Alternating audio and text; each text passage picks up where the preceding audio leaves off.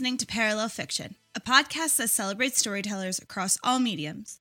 Each episode, we weave together two stories within a common theme and analyze their meaning on everyday life. This week's theme is hijinks. I'm Heather, And I'm Jeff.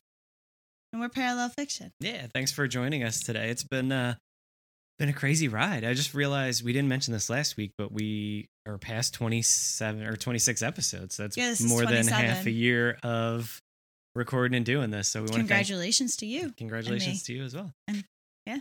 and the cat wherever she is. Jingle Jangle. But uh and also, you know, thank you for everybody who's been joining us and listening. You know, we have listeners across many different continents that come back. Um so that's pretty cool. And uh you know, if you enjoy us, let us know. Um we have, you know, Apple reviews that are really helpful. We have the YouTube show now that if you want to follow us, you can go in and subscribe and leave some comments. We have 3 episodes now and then this will be the fourth on the YouTube. Yep. But uh it really helps, you know, especially if people are looking for podcasts. This helps us, I guess, be higher up on somebody who's searching the keywords and whatnot. And uh, yeah, eventually, you know, people can find us easier. Absolutely. So, if you're looking to stay in touch with us on social media, you could reach out to us on Parallel Fiction on Twitter and Instagram, Parallel Fiction Podcast on Facebook, or send us an old fashioned email, parallelfictionpod at gmail.com. yes. And we'd be happy to hear from you guys. And we'll give you a shout out if you send us an yeah, email. Yeah, exactly. So, yeah, this is the hijinks episode. With we kind of picked for uh, April Fool's Day. Yes. So, this episode, I believe, is dropping on April Fool's Day. I think the thirtieth. No. Uh, maybe. Yeah. Yeah. So, right before April Fool's Day. That'll be the trick. So- Listen, we're pranking you now. Exactly. Yeah. So yeah, we have some fun stories. Um, we didn't know exactly if it was hijinks or shenanigans or pranks, but when I hear the word shenanigans, I automatically think of the movie Super Troopers. So that's what I'm going to be covering today. And I was trying to think of novels or books, writing that involved like some sort of prank. Yeah. Um, the best I could stumble upon was Twelfth Night by William Shakespeare. Oh, very cool. So I don't know really anything about that. So that'll be fun to find out for myself as well. Yeah, I've actually never read this one, so um, it was a new something new for me. So that was Hmm, good. Very cool. All right, great. So why don't we do our routine rocks, paper, scissors, and we'll find out who's going to be presenting first. Oh, you got a lot of good cracks today. I know. I was like, you need to stop talking so I can get my cracks. Oh my god. Yeah. Wait, let me see if I get the thumbs. Ah, no thumbs today. That's a bad sign. All right, ready? Yes. Rock, paper, scissors, shoot. Whoa. Ah, easy win today. I so. kn- knew I shouldn't have picked Yeah. scissors. It was a mistake.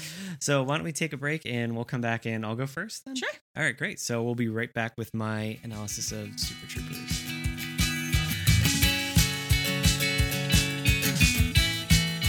All right, we're back. So this movie is like um it's not like April Fool's heavy, but I feel like for hijinks it nails it because there's a lot of like tomfoolery and jokes and That's a good word. Hazing. Tomfoolery. yeah. Shout out to the Vaughns for their Their uh, yeah, their album. That was for you, by the way. oh no, I was sitting there thinking of the exact same there thing. There you go. Um, that's Heather's favorite band. So if you want to go check out the Vaughns, they're on Spotify. Highly recommend. They're on Spotify. Give them a listen. Yeah, exactly. So yeah, Super Troopers was released in 2001. It was a Fox Searchlight movie. So all these people ended up becoming super famous, I guess, for their comedy troupe called Broken Lizard. And this was basically the first real mainstream thing they birthed into the world. And I feel like everything, like there's so many quotes and stuff from this movie that have lived on, you know? Yeah, I agree. Even and if you don't like I didn't realize. Yeah, I Yeah, didn't yeah. realize some of the quotes were from this movie because I don't think I've ever seen it in its entirety. Yeah, yeah, I don't know. It might have been one of those things that was on in the background, and I was just like yeah. not really paying attention to it. But it's like But- not. I mean, there's no comparisons movie wise, but it's kind of like a Napoleon Dynamite where like there's so many Yeah. things where you're like, oh shit, I didn't know that was from that.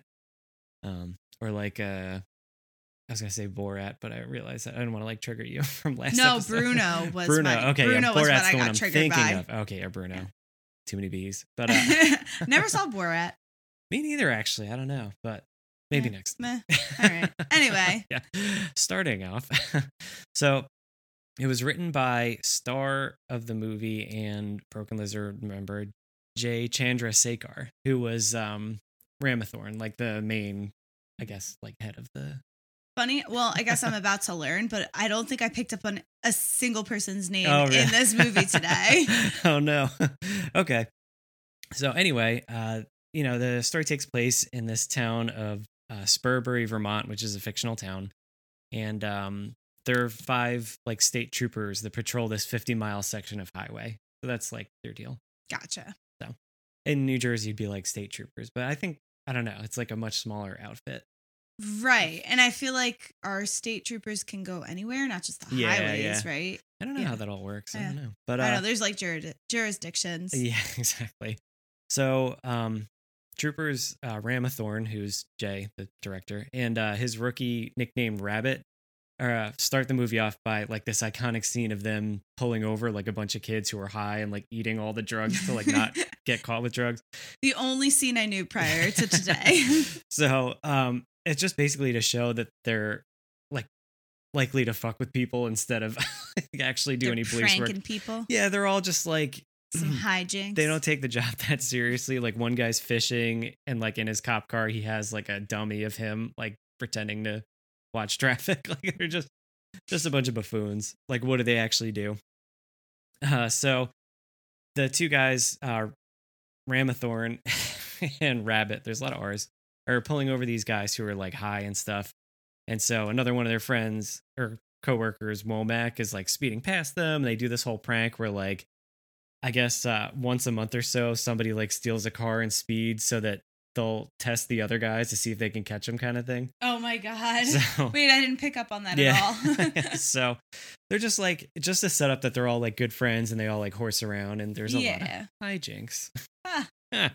Roll credit. Exactly. So uh, back at the station, they're like all kind of um, you know, bitched at by their boss, Captain John O'Hagan, who uh, wants them to cut more checks, you know, or um, cut more checks, give more tickets. I, I was should gonna say, say, is it more so that they yeah. could get paid. Yeah, because the um, the station's like losing money and it's on the chopping block to get cut from the uh, town budget. So if that was the case, then the local police would come in and like take over their precinct and it's like a Oh. turf war. Like they don't want these guys. Like they're all dicks and stuff. Gotcha. So and plus they have a pretty sweet deal. I mean, if you're just fishing all day, Yeah, and they're getting pretending paid for to it. do work, yeah, They're having a good time. exactly. So in the precinct, we also meet um, Rodney Farva, who's like the cartman of their team, just like this annoying guy who like Ugh. they have to bring everywhere, but it's like a huge pain in the ass. Yeah, so he was suspended for a school bus incident that happens before the movie starts. So he's like the dispatch guy, and he hates it. So- Do we know what the school bus school bus accident they is? play it as like an outtake during the end credits. Oh, So, really? Yeah, it's a little Easter egg for anybody who wants to go watch it. I won't tell you, so you can go back and, and check it out on YouTube once you're done watching our videos. On um, Thank you. exactly. So uh, the guys, the troopers, get a call to investigate this Winnebago. Um, but when they get there, they run into the local police, who's already like on the scene first. So the local police are already encroaching on their jurisdiction, even though like it's not set in stone yet that they're Mm. whatever. But it's coming that they're gonna get disbanded and stuff. So, womp womp. But uh, so in the Winnebago, there's a woman who has died of a drug overdose, and uh, she has a tattoo of this monkey on her back, which is um, they later find out it's this fictional character Johnny Chimpo. what? It's like a it's like a foreign cartoon character.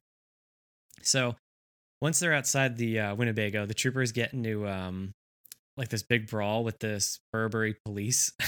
So, um, and it's just funny. They're all like kicking each other's asses and like handcuffing each other to stuff. oh my god. I wonder if that's what it's like.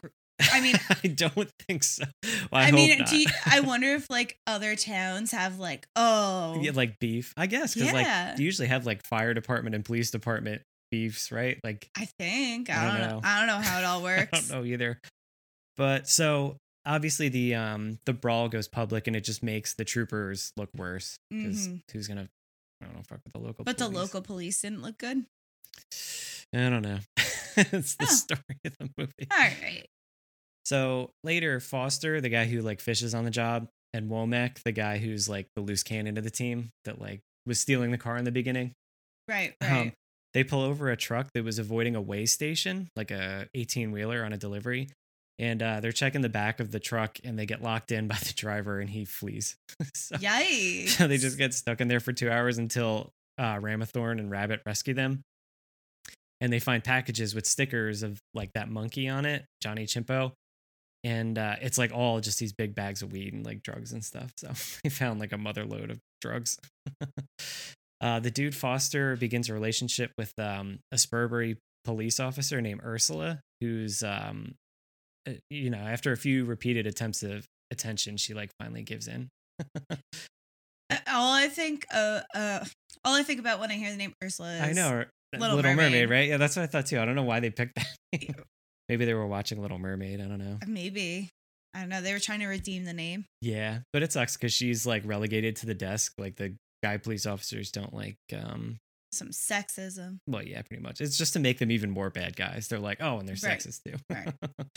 so, um, so they begin a relationship, like I said, and uh, eventually he like pretends to be a streaker and runs past the door of the police station to like joke around, like, "Oh no, there's somebody outside streaking." it's like him like playing with her. So obviously she's not pleased. So she like sneaks out behind him with a voice box changer and like a shotgun, is fucking with him, and has one of the best lines where she's like, "Baby, I'm a butter your bread," and he's like, "No, please don't." So hijinks. uh, the two start making out after that, and they eventually end up in the impounded Winnebago from before. And uh, they're like doing it and stuff, and they find out that there's like tons of weed hidden underneath the bed in the Winnebago oh, with the monkey sticker on it. And um, so neither one of them report it to like their commanding officers or whatever. They just like keep that knowledge to themselves. Keep it on the DL. Yeah, exactly. Because like they're not supposed to be dating either. It's like a Romeo and Juliet deal. Gotcha. um. So uh, the dude Farva, who's like the annoying guy, is reinstated back into the force after this, and uh, he returns being Ramathorn's partner, but is still super annoying and has a temper and like insecurity issues. So at a restaurant, Farva attacks a cashier because he like cut a hole in his drink and got him all wet. And like they had a whole scene where he were like, "Don't spit in the cop's burger." So was- Yeah, yeah, yeah. he was already like on edge. Um, Farva is arrested for this by the Spurbury police, and like he's like hazed in, I guess, like a barracks room with like a hose and powdered sugar by the local cops. Sounds awful. But, I um, mean, I would like the sugar part. I think. yeah, but you know, you're being hosed down like naked. Yeah, that's not fun. That's not cool. But uh, before they let him leave, the police chief there, um, Grady, uh, tells him like in exchange for information about the drug investigation, he'll like let Farva be a local police officer and he can have his own car and like nobody will make fun of him and stuff. But he refuses, seemingly. Keep an eye on that guy. uh, Farva is eventually reprimanded by O'Hagan, which is the trooper, like main officer, and uh, he's demoted and also unfortunately blacklisted from the burger joint. well, makes sense. yeah, If you attack a cashier, it's not a good look. no. So at this point, the troopers find out from the local mayor that the Vermont governor is coming, and uh, she wants to have a press conference and like congratulate them on the drug bust of like the uh, the truck that the guys got locked in. So they got credit for that. Right, right. Oh, well, that's good. Yeah. So Ursula tells um, Foster that she'll help them get into the impound and steal back the weed from the Winnebago so that they could look even better by presenting it in person to the governor at the conference. But um, knowing that the Spurbury police will be busy with the governor's visit, Ramathorn and Foster break into the police station and like try to steal it, but it's already like fucked up with. Like they get the bags It was like already tampered with. well, they don't know that until in like a minute. So they go back to the press conference and like the police chief of the like local police is claiming credit for the drug bust. And like while he's explaining that, Foster and Ramathorn look in the bags and like find out that it's all like fucked with. Uh, Like there's like a cardboard note that says, you know, like you guys are idiots, basically. Yeah. So Foster thinks Ursula set them up. So they get into like a little bit of a tiff outside of the place and then she tases him. Which- as she should. exactly. Hi, Jinx. and then uh, Seems like Ursula's the uh, big hijinks person here. I guess so. So lo and behold, they didn't, you know, get a big enough drug bust and they haven't been making enough arrests. So the troopers um, are unfortunately shut down and disbanded, or they're about to be. Um, it's like the, you know, the writing's on the wall. At that point. So back at the station, the troopers find out that Farva is dressed as a Spurbury police uh, officer. So he's the guy who sold them out and like fucked with the second batch of weed, not Ursula. Should have should have kept an eye on him. Yeah, I know. Well, they yeah. So at this point, they handcuff him to a toilet and then steal his police car. Shenanigans. yeah, hijinks and shenanigans. Shenanigans Um, everywhere. Exactly.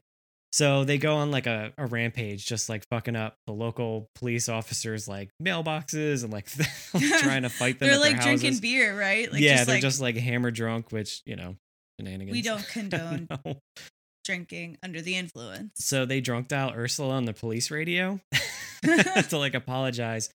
And she's like, hey, listen, like, you know, I accept, but also go to this location if you want to like have a second chance at busting some people. And they're like, okay.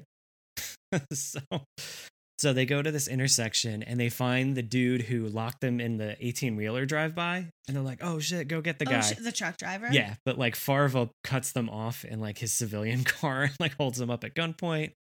And he's like, Why, but you guys like never accepted me and yada yada. Like, this is why I turned on you. And they kind of sweet talk him back to their side, like, no, listen, like we could really go and like solve a real crime. So he eventually agrees, and uh, they all meet at this airfield, and uh, they're met up with Ursula too. And she's like, "Oh, you guys, like I knew about this forever ago, but I couldn't tell you because like nobody would believe me." And it's because at that point, like all the local PD show up, and it looks like they're gonna bust these drug dealers at like this meeting at this airfield, but instead they all hug and whatever. And it turns out all the local cops were like on the take of the drug dealers. Oh, they're friends. Yeah. Oh. So that's why like they were making it so hard for the super troopers to solve the crime. to get the drug dealers. Ah. How did I not pick up on any of this today? Eh, you were reading. Yeah, I was like on and off watching the movie. I was exactly. looking for the hijinks. Exactly. So they like rig up uh Farva's police car with a sex doll for some reason and like dr- and fireworks and like drive it off into like the meeting of the cops and drug dealers enough to distract them. And then they like roll up on them and just start brawling and like fist fighting everybody. But it's like The drunken fist fighting. Yeah. but this time they're drunk. so all of the local police get arrested, or all the ones that were at this meeting anyway. And the governor sends a letter to um, O'Hagan, the super trooper leader.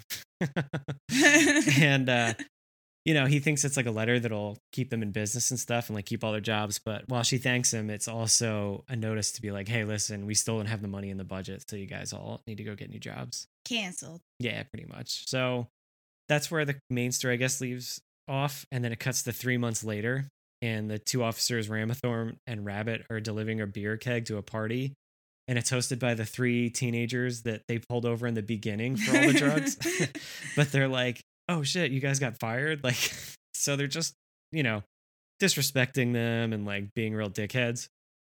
And eventually, you know, it gets to a point where they're like, all right, fuck this, the jig is up. So they like rip off their delivery people outfits. And it turns out that all of the state trooper team got hired as the local police after the local police got arrested for the drug stuff. So they're still cops. They're Oh. just not like highway cops. They're like everything cops. they're local PD. Exactly. And then uh, you know, the credits have some fun bloopers and like little gags and extra stuff. And that is the cult classic Super Troopers. Nice. Yeah. So hopefully you enjoyed it today because that was the first time I watched it in I don't know, gotta be like ten years. It All the way definitely had a lot of funny moments Yeah, for yeah. sure. A lot of hijinks. Yeah. A lot of and, uh, shenanigans. yeah, let's ta- uh, talk about it in the analysis. But first, let's take a quick break and we'll come back with your story. Sounds good.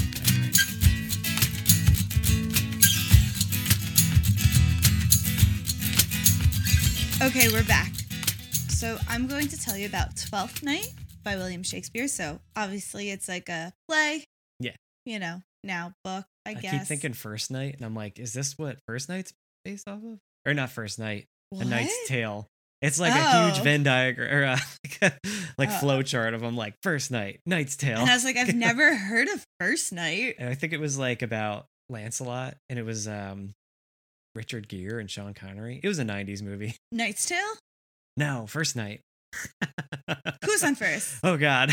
What's on second? I don't know. All right. So we talk about Twelfth Night. Yeah. Also, I don't like the word twelfth. I just want to point that out. Twelfth. Yeah, twelfth.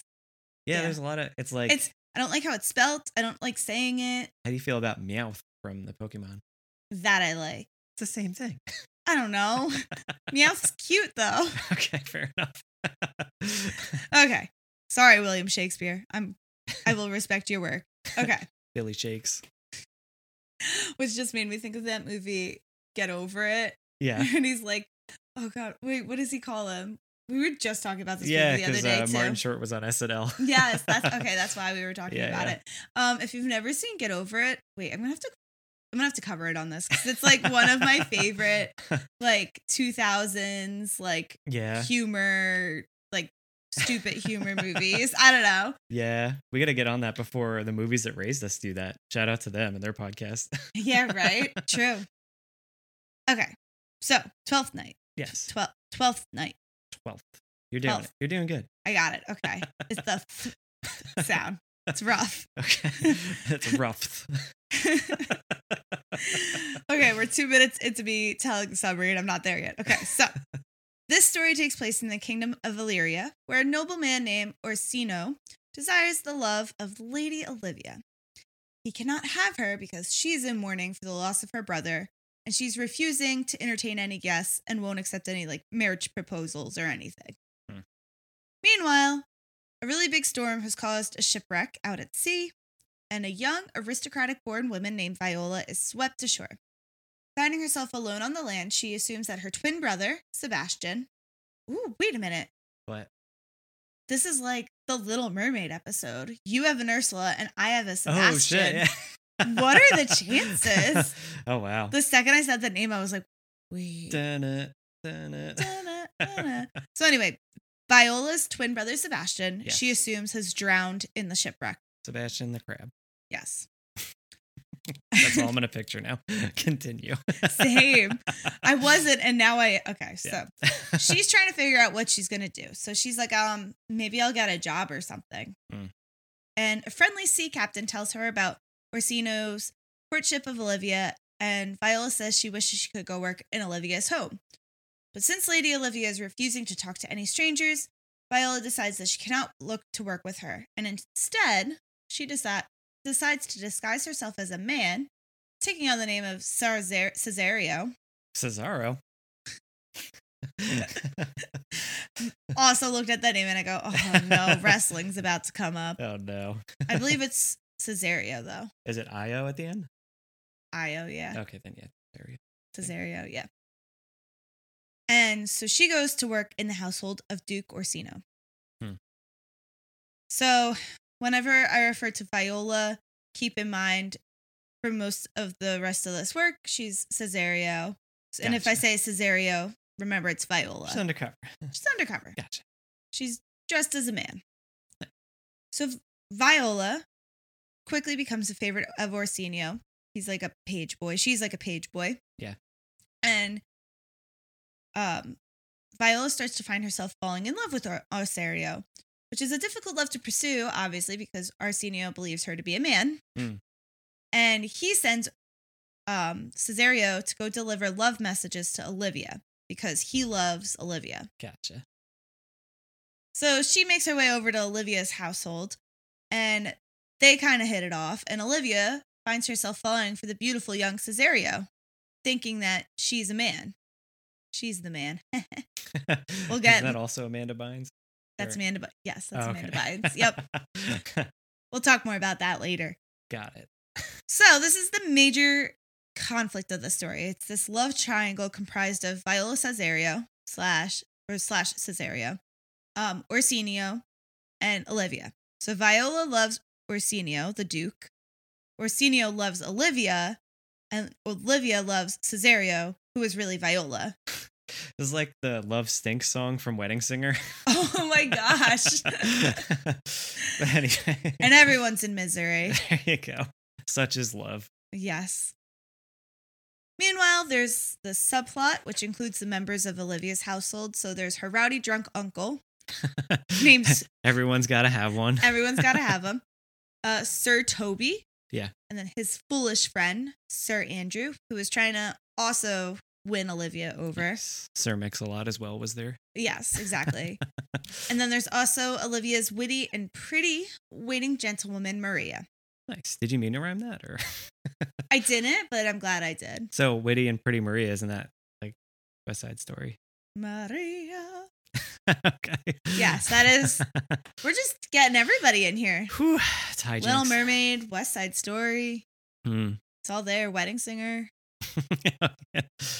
Uh, we also have Feste, yeah, who is the clever clown of the house. So it's like the jest, the jester. gotcha. Yeah. We also have Olivia, who is the steward of Olivia's household. So, um, Sir Toby, Maria, and Sir Andrew are like all drunk and having a good time. And Olivia basically comes up and he's like, Yo, this is disrespectful. Lady Olivia's in mourning of her brother. Like, you can't be drunk having fun. Yeah. So Sir Toby and the others get very offended at Olivia's constant efforts to spoil their fun. So Maria creates a practical joke to make Olivia think that Olivia is in love with him. So what she could go wrong? right? hijinks. Yeah. So she knows, I guess, like her special handwriting Yeah. that Olivia does, like the way she like makes her T's and I's or something. Dots the or crosses the T's and dots the lowercase J's. Yes. Gotcha. She forges a letter, supposedly from Olivia, using her special handwriting. She addresses it to her beloved, telling him that if he wants to earn her favor, he should dress in yellow stockings and cross garters, smile constantly, and refuse to explain himself to anybody. Olivia finds the letter, assumes it's addressed to him, and filled with dreams of marrying Olivia, Olivia and becoming noble himself, happily follows its commands. So basically, he rolls up in these like yellow stockings and like crossed garters, and he's just like smiling and refusing to tell anybody why. Oh my god. It's just a hot mess. And Olivia's like, What's wrong with you? And he's like, You know. Flash forward to me in the Zubaz that I got in the mail today that I'm gonna be wearing to the supermarket, to family functions. No, no. No, no. Side story. Anyway, he behaves so strangely that Olivia thinks he is mad. So, also, you with your Zumbas. Zubaz. Zumbas. Okay. I refuse to call them by the correct name. Gotcha. Okay. anyway, Olivia Olivia thinks Malivio is mad. He's Meanwhile, Mad Livio. I'll leave. meanwhile, we Mm. have Sebastian, who's still alive after all. Wow. Wow, he just rolls up in like act two, three. I don't know. He's just, I'm here. And he thinks his sister Viola is dead from the shipwreck. oh no. Yeah. So he arrives in Illyria along with his friend and protector, Antonio. Antonio has been caring for Sebastian since the shipwreck and is passionately and perhaps sexually. Um, we'll talk about this more in analysis, but I the sex and gender roles in this are very interesting. So For- wait, Antonio's in love with Cesario? Antonio is in love with Sebastian. Uh, Yeah. And Sebastian's just a, like he's a straight, you know, like he's man. Yeah. Straight up man. cisgender man. Yes. Gotcha. Anyway, so he is taking care of Sebastian since the shipwreck and he is very attached to him so much so that he follows him to Orsario Orsi Orserino. Oh god, why are all these names so hard? Orsinio's kingdom, despite the fact that he and Orsinio are old enemies. Hmm. Don't get along. All right, now back at Olivia's household. Sir Andrew is observing Olivia's attraction to Viola slash Cesario. Yeah. And challenges Cesario to a duel. Sir Toby is like, a duel might be fun. I think, you know, we should do this. And he's like egging on Sir Andrew. I don't want to see a murder today. Let's go. He's like, okay, let's go. This could be a good time. My Yeah. friend might die, but it's all in good fun. They might not. Shenanigans. However, Hijinks. at this point, Sebastian, who just happens to look like a disguised Viola slash Cesario, because remember, Viola and Sebastian are twins, Oh, that yeah, that's right. and Viola is dressing up as a man. So Gotcha. basically, she looks like her brother Sebastian. so Sebastian shows up on the scene. Sir Andrew and Sir Toby end up coming to blows with Sebastian, thinking it's Cesario. At this point, Olivia rolls up amid the confusion. She sees Sebastian, thinks it's Cesario, and she's just like, hey, let's get married. Yeah. Okay. Yeah. He's obviously very confused. Yeah. Since he's never seen her before, and he and obviously she keeps calling him Cesario, and he's like, um, Eh. okay. But he's like, you know what? She's wealthy and beautiful, and she's into this, I guess. So Her family All has right. many horses. he's like, okay, we'll do it. I'm Yeah. a, I'll get married. I don't know. You know, I got nothing better to do. It's like an Meanwhile- old Vegas wedding. There's a lot of hijinks going on here. right? Meanwhile, Antonio, who remember is possibly in love with Sebastian, Yeah. taking care of Sebastian, has been arrested by Orsinio's officers and is begging and is now at Orsinio's house and sees Cesario, who he thinks is Sebastian. and Viola slash Cesario denies knowing Antonio because, you know, she doesn't. Yeah. And Antonio is dragged off crying out that Sebastian had betrayed him. And then suddenly Viola's like, wait a minute, Sebastian? And she has this like whole newfound hope that her brother might actually be alive. Yeah. Meanwhile, we got the little subplot again with the uh Mal Mal Malvilio. Malvilio. Oh god. Okay. Uh so his supposed madness. Remember he like, you know, was wearing the yellow stockings and the garters and everybody's like, yo, you crazy? Basically, this has allowed Maria, Toby, Sir Toby, and the rest of the rest of the crew to lock up Malivio into a small dark room for his treatment. And then they torment him. So, you know, maybe this like little prank's going a little too far. Yeah. Um then Feste, which is the clown Yeah. jester in this household, uh his lines actually are just clown. And I was like, clown? I was like, who's clown? And then I was like, do they mean like a jester? And I like looked it up. I was like, okay, so yeah, Yeah. like a jester.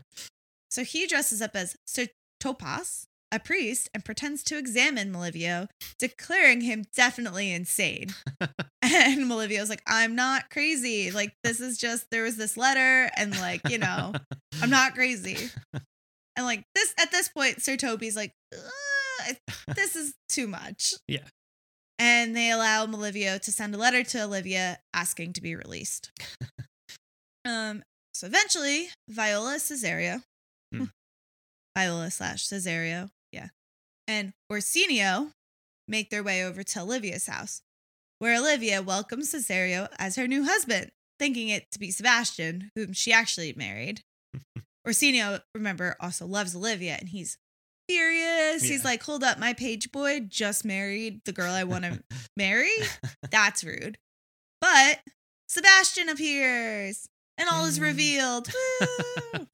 The siblings are joyfully reunited, and Orsinio realizes that he loves Viola now that he knows she's a woman, and asks him to marry him. I mean, he was very fond of his page boy at first, and then he's like, "Wait, you're a girl?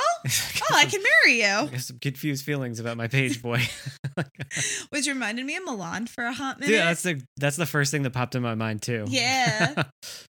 Um, gotta cover that one too. I love One day, Mulan. yeah. One day.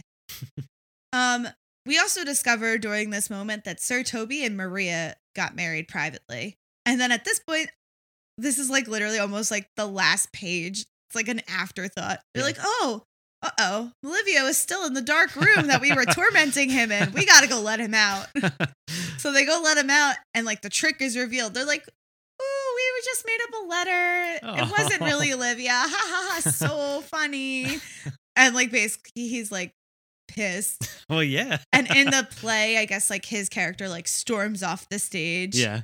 and leaves the happy couples to their celebration. So he just gets fucked out of all this. basically, they're just like, "Ooh, sorry, everybody got married." well, and see ya. bye. Nobody left for you, I guess. sorry, we pretended you were mad. wow. Yeah. How did they get a soccer movie out of this? it's just like 10 things I hate about you, you Yeah. know? How did that come to be? yeah. Yeah.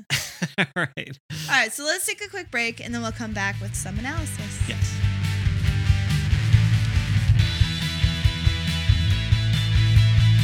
Okay, we're back. Let's get into uh, some analysis. Yeah, I uh we definitely had some pretty good hijinks in these stories. So I think, uh, It's funny. I think we were like calling it out too. We were like hijinks. yeah, Hijinks. yeah. For if you're watching the YouTube and you didn't listen to the audio show, there's some good uh, sidebars in there. um, but yeah, so I, I mean, I think a lot of the stuff in my movie was mostly in good fun. Like, I think that's like a a good selling point for what makes a hijink either like good or bad. Right, right. Because Um, I think most. I don't know. Like it's hard to say. Like Sir Toby, Sir Andrew, and Maria are like having fun, but yeah, I don't think Malivio is having fun. I was gonna say he's like the only person who really got hurt. end. yeah, Got and he doesn't bad. have a happy ending at all. He just like storms away and is he's like, he's got those sweet yellow pants. "It's true." At least he's rocking the yellow stockings. Yeah. But I think the all in good fun thing is like you got to know your audience or like your target. I should say like yeah. Like if you're gonna like you got to know that they're a good sport. somebody, Yeah. Like it's hard to not talk about my one brother Thomas cuz like my whole life was just like giving him grief and uh playing hijinks on your brother. the like the best sport in the world. He really is.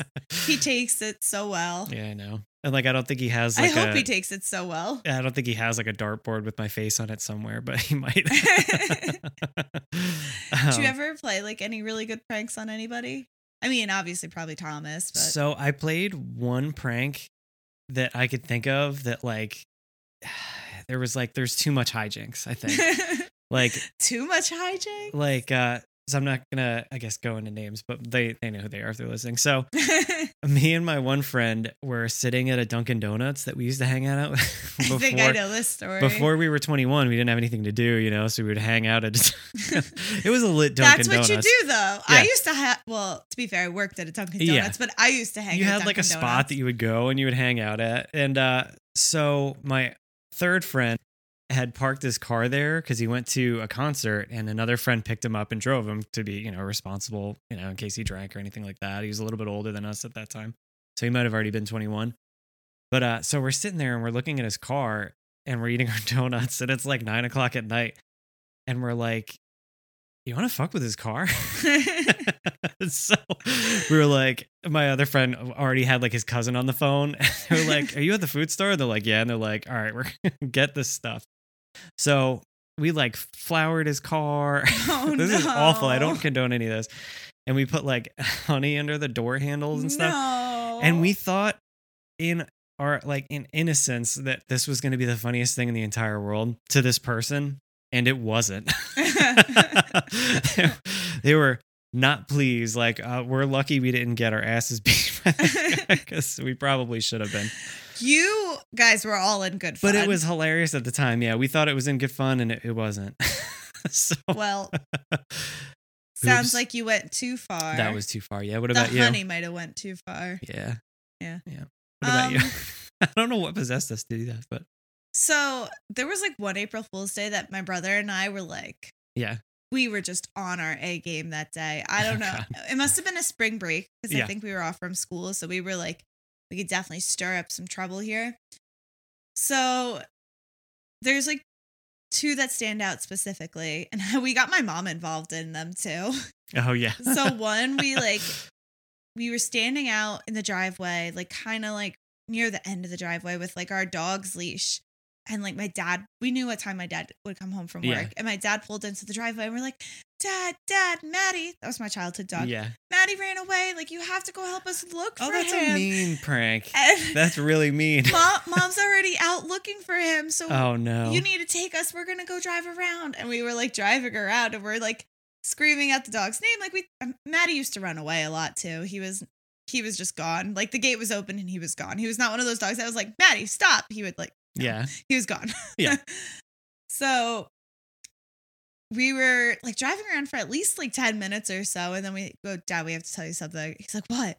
We're like, Maddie didn't run away. He's fine. And like, I felt so like now I feel so bad. My dad was probably so stressed out. Right? He like had just got home from work. He probably just wanted to like just go sit on the relax. couch, have a beer, and Like, fucking he just deal wanted with to this. go eat dinner. And like here Oh we are, God. like, Maddie ran away. What was the punchline? Did you like get him out of the house to throw like a surprise? No, there was. You It was April Fool's Day. Haha, April Fools. Maddie's fine. That's mean. That's a mean joke. I wouldn't like that. I would like. you- Did you guys so get we grounded? went too far. Did you get grounded? No, oh, I, I don't even know. I don't know if he thought it was funny looking back. He didn't. I'm sure he didn't. yeah, that's too far. But like, I was gonna say, like, my next bullet point is like, you need to know who to get into hijinks with, but like your whole family. My mom condoned it, so yeah, I guess. But like, if you know you're getting into some shit with like, you know, somebody who's known for getting into darker stuff that you might not be comfortable with, like, you have to assume it'll go too far. But in your case, like, it's your mom and your brother. Uh, Well- so uh did any of your characters in your movie go too far? oh yeah, I would say the stealing of the cop car when they're drunk. That's Like, definitely too hitting far. over like the mailboxes and trying to like fight the police chief so middle of the night. basically like breaking the law. Well, it turned out that he was like a drug dealer or like a drug trafficker. So, So, they're all but bad you never cops, know. basically. You never know. Well, there's some good art. I don't know. But yeah, not role models They're all sure. definitely abusing their power. Not role models. For sure. Besides like Ursula, I guess she was good. Ursula's the one and only good cop in this movie. Good job, Ursula. Yeah, I guess so. Hmm. Hmm. So to lighten it up a little bit, Yeah. or not, I guess. I don't know. Like I said before, Sir Andrew, Sir Andrew, Sir Andrew, Sir Toby, Mhm. and Maria, they definitely went too far to like yeah. bring him to a room and then have somebody like dress up as a priest and like try and diagnose you that you're like mad. Mm, yeah, too much, too much. too much. Some gossip girl shit.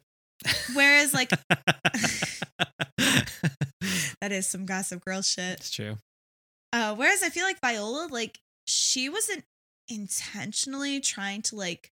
She was like a bystander, like a follower along. Well, I mean, she did choose to dress up as a man, but she wasn't doing it to like prank anybody. She was doing it so she could have a job because Yeah. like as a woman, she couldn't like get a job anywhere. So Yeah. she's like, well, I have to dress up as a man so that I can work in this household yeah. and like support myself and live basically. Later, play soccer. And then she like, I don't think she's like having fun doing it. yeah, but she realizes pretty quickly that like once like she realizes the love triangle that like she's like I've gone too far. Orsino loves Olivia and Olivia loves Cesario slash Viola Yeah. and that Viola loves Orsino, she's like, uh oh. And she is like really hoping that time's gonna untangle the whole mess.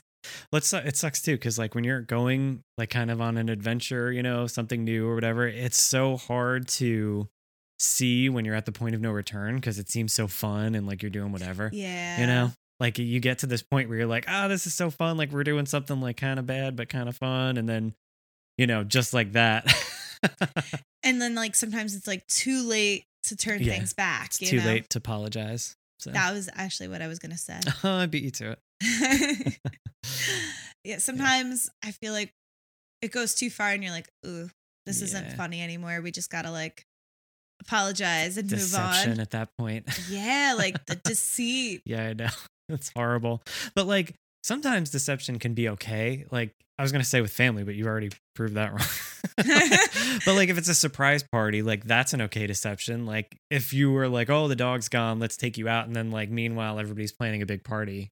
And Right. you come back and you're like, surprise, the dog's fine, and also you're 50. Like Funny enough, that kind of happened to me.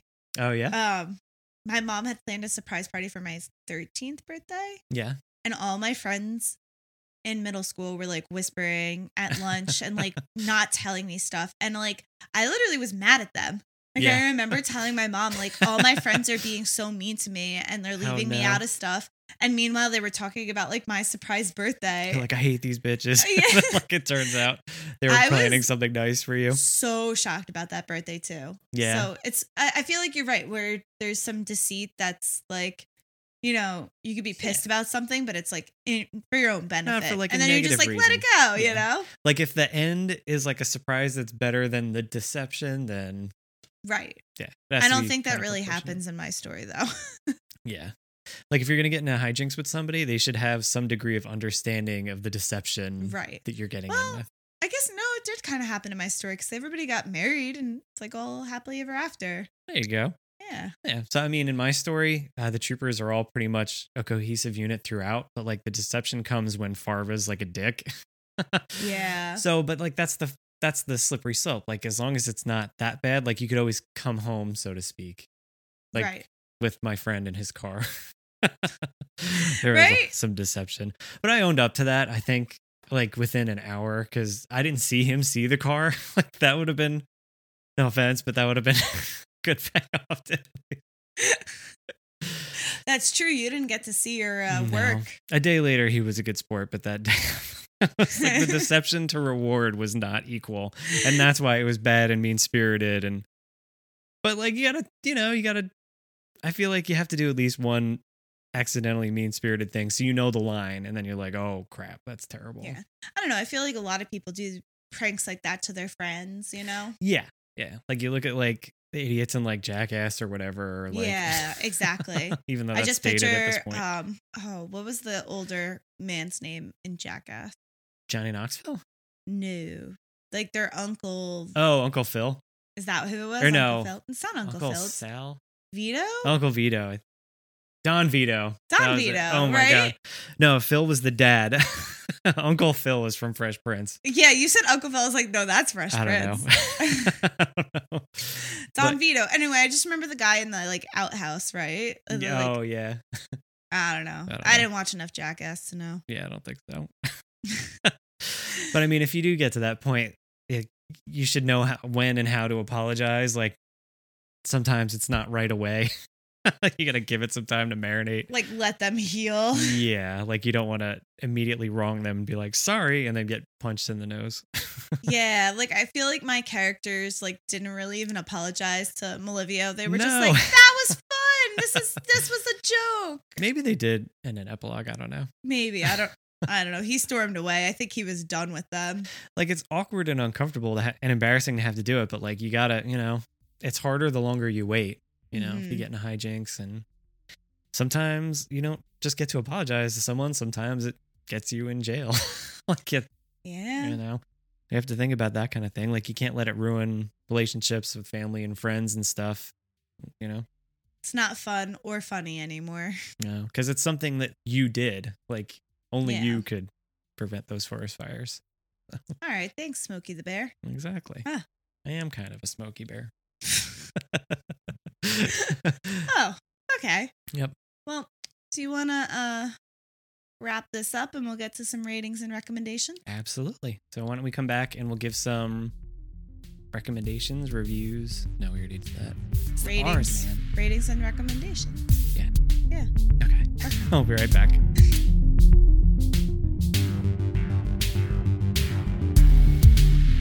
All right, and we're back. And uh yes, that was a pretty fun conversation. like relive kind of like hooligan days, you know. Yeah, I'm ready to play some uh, hijinks on you for April Fool's Day. oh yeah, that's right. Hmm. Oh wow. Hmm. I guess that's tomorrow. I haven't been fooled in a very long time, so maybe I'm overdue. I don't know. I get like intricate with my like pranks these days. I, I feel like. I'd be scared. probably yeah. Like the time I made you think that there was water in the walls. Story for another time. oh my god! All right, so give me uh, your ratings and recommendations of Super Troopers. So, I think it's a cult classic, and there's certain criterias that I kind of gauge something on whether or not it ages well. Like, Mm-hmm. you know, there's a lot of stuff from that era and prior prior that there's cringeworthy dialogue against like orientation or you know Mm-hmm. mental capabilities and stuff like that. And this movie doesn't really have that. So Yeah, I was gonna say it aged well. It does not seem as old as it is. yeah, like I don't I don't know, like especially now with um just how the culture is, like there's certain words that like used to get used in those kind of movies that like if I hear it now, I'm just like I don't care about like this movie anymore. There was one movie that you were gonna cover, and after rewatching it, I remember you're like, it just didn't age well enough. I don't feel comfortable covering it. Yeah, and I don't I even like, remember what "Oh." it was, but yeah, like I usually don't like to highlight stuff that's like that. So yeah. in this case, I was pleasantly surprised because, like I said, I haven't seen this movie in like 15 years, like all the way through. You know, Mhm. like seen bits and pieces if it's on FX or one of those Right, channels on right. an afternoon. You're like, oh fuck. So with that case, I'm still gonna give this a very nice because this is a really good movie.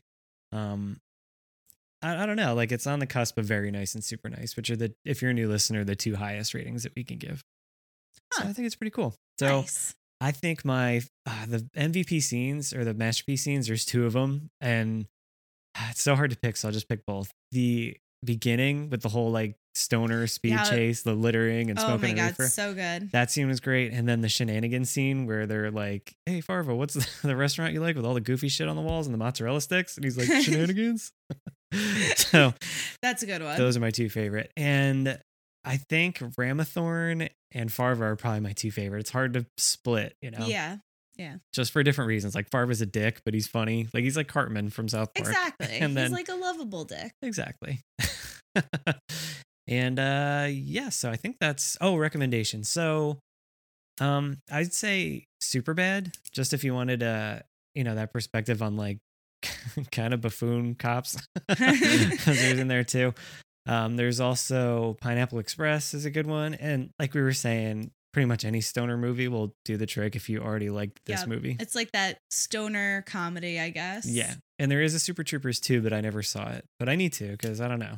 Yeah, Hopefully, we'll it, have to check it out. I don't know. Hopefully, it aged well. That's like a Tuesday afternoon movie. I think. Yeah, exactly. So- That's a like that's randomly on. I'm gonna just watch that, I guess. Exactly. So, how about you?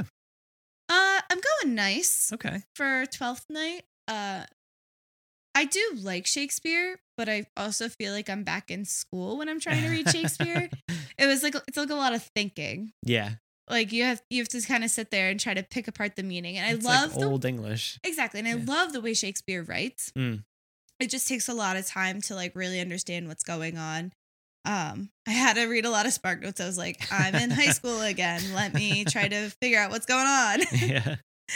Uh, but I do, I, and you know, this is a Shakespeare comedy. So those are always good. You know, he's got his comedies and his dramas and all Mm. that fun stuff. So, you know, every now and then you need a lighthearted comedy. Exactly. Uh, MVP, I'm going Viol- Viola. Yeah. Um, slash Cesario. and my masterpiece scene is like when the twins are reunited and everybody's like, wait a minute, you're a girl? And like all jazzed up about that. Um, terms of recommendations, uh, Mulan popped into my head because of the girl thing. yeah. but really, I'm recommending She's the Man. Which was the movie that they made off of this, right? Yes, basically like Everybody's a soccer player. the version of um 10 Things I Hate About You Yeah. with uh oh, what was that one? Amanda Bynes. Taming Sh- Taming the Shrew. Yeah. Right. Yeah, so like how She's the Man is equivalent to uh 12th Night the way that Gotcha.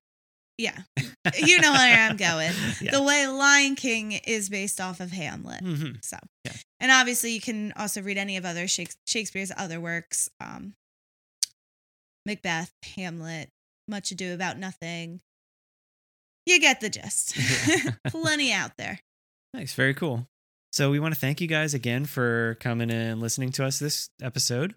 Um, keep an eye out for the YouTube version. It'll probably usually go up over the weekend, depending on how frustrating it is to get it done. Because I'm still learning. it's me who does, you know, all the edits and cuts and stuff. So At least the uh, audio editing's probably a lot easier now. yeah, it is. so yeah, the first episode with like the second cut, I like had in the front wrong frame rates, and I was like troubleshooting on the internet for forever, and it was a nightmare. You made it work. Good job. So yeah, keep an eye out for that. Um, and like I said uh, earlier, if you want to like, subscribe, comment, all that stuff helps. You can find us on Apple Podcast, Spotify, Stitcher, iHeartRadio, and Simplecast. And also, again, if you want to leave us a five star review or comment on Apple Podcast, we're actually going to start reading those to you guys at the episode. So it's a cool way to shout you guys out and appreciate, you know, you appreciating us. And uh, yeah, if you want to get us on social media, you want to tell them where to go. Absolutely. If you're looking for us on Instagram or Twitter, we're Parallel Fiction. If you're looking on Facebook, we're Parallel Fiction Podcast. And then if you want to send us an email, an old fashioned, you can contact us at parallelfictionpod at gmail.com. Thank you so much and have a great week.